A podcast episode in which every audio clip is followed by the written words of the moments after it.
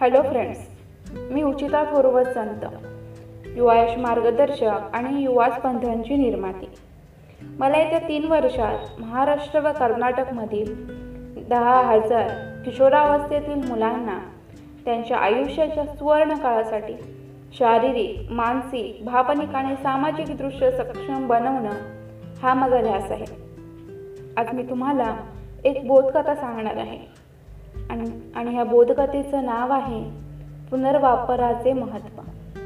एक प्राध्यापक होते. ते गावोगावी फिरून प्रबोधन करायचे. ते एका प्रदेशात गेले. तो प्रदेश इतका सुपीक नव्हता. त्यामुळे ते जेथे जातील तेथे त्यांना गरिबीचेच दर्शन होत होते. असेच एक दिवशी ते एका गावी गेले होते. तिथे त्यांनी एका शेतकऱ्याच्या कुटुंबाला भेट दिली. पावसाचे दिवस चालू होते. त्यामुळे तो शेतकरी जमिनीच्या मशागतीची तयारी करत होता. घरापुढील अंगणात त्यांची पत्नी मुले व तो बियाणे साफ करीत होते. प्राध्यापकाने ते बियाणे पाहिले. त्यात खूपच खडे कचरा होता. शेतकऱ्याचे कुटुंब हाताने ते खडे आणि तो कचरा काढून बियाणे स्वच्छ करीत होते. ते पाहून प्राध्यापका प्राध्यापक म्हणाले अरे मित्रा तुम्ही हे सर्व हाताने स्वच्छ करण्यासाठी खूप वेळ घालवित आहात. तुमच्याकडे मोठी चाळण नाही का? तेव्हा शेतकरी म्हणाला साहेब आम्ही गरीब माणसे. आमच्याकडे कुठून इतके पैसे असणार चाळण विकत आणण्यासाठी?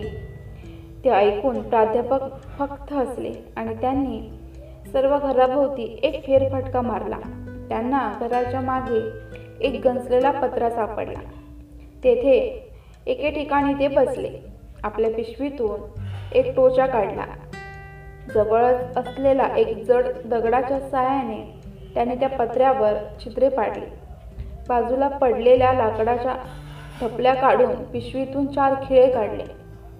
लाकडाला पत्रा ठोकून छानपैकी चाळण तयार केले व शेतकऱ्याच्या हातात देत प्राध्यापक म्हणाले जुन्या गोष्टी न टाकता त्याचा पुन्हा कसा वापर करता येईल याचा विचार जर केला तर प्रत्येक गोष्ट शक्य आहे. शेतकऱ्याने त्यांचे खूप आभार मानले.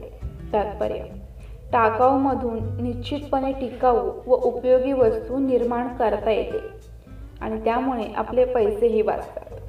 मित्रांनो तुम्हाला ही गोष्ट कशी वाटली? ही गोष्ट तुम्हाला आवडली असेल तर व्हिडिओला लाईक करा कमेंट करा आणि शेअर जरूर करा. Thank you so much.